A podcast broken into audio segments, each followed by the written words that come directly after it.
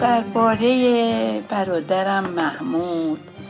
این برادرم یه خورده از همه شیطونتر و باهوشتر و خیلی باهوش بود. واقعا یه چیز نابغه بود. این پلو آقامم خدا بیامرز پلو پدرمون خودشو خیلی روز می‌کرد خیلی. هر چیم می‌خواست پدرم براش می‌خرید یعنی می‌گفت می‌خوام برم ماهیگیری. همه چی ماهیگیری می‌خرید دم رودخونه ماهیگیری کنی. گفت آزمایشگاه می‌خوام. براش همه چی می‌خرید اون بر حیات چار عزیز خان آزمایشگاه را می‌داد.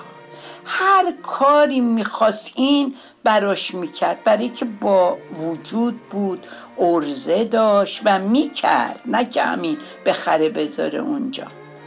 بعد یه وقت گفت می‌خوام تفنگ بسازم. تفنگ بسازم. گفتن بابا مگه میشه تفنگ ساخت؟ گفت من می‌سازم ببینیم میشه ساخت. چی می‌خواد و خلاصه؟ باز با پدرم رفتن. یه مش آهن باریک و کوچیک و بزرگ و همه چی خریدن و دستگاه جوشکاری و اینا و هیچ آوردن اون ور حیات آقا یه تفنگ ساخت که واقعا کار می‌کرد. وقتی می‌رفتیم شمال تفنگ می‌زد به قورباغه ها و اینا. رنگ کریم اینا دیده بودن تفنگشو همه دیده بودن تفنگ. خلاصه تفنگ بازی می‌کرد. این بزرگم که شده بود حالا دیگه بزرگتر که مثلا شده ما بچه داشتیم دیگه.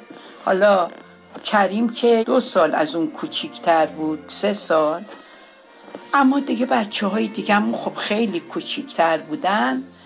وقتی که رفتن جمارون دور استرخ بزرگ این بچه ها ما رو ورمیداشت مینداخت وسط استرخ بزرگی که تقریبا پنج متر قدش بود پنج اون وقت تا بچه ها ما همچه همچه می‌کردن و می‌خواستن دیگه خفه بشن میپرید می‌گرفت میخندید. گفت دیدی نمرد دیدی نمرد.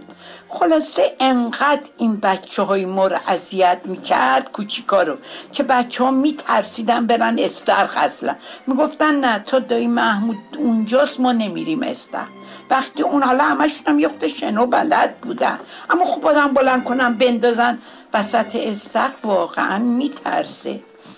اون وقت بزرگتر که شد رفت کارخونه و کارخونه چرمسازی و اینا.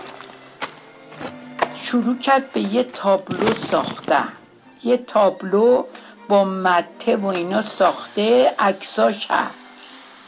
عکساش هست که واقعا یه چیز آنتیکی یه خانوم بود که دامنش همینجوری کلوش بود و چند سال این خونه مامانم اینا به دیوار زده بود. چند سال.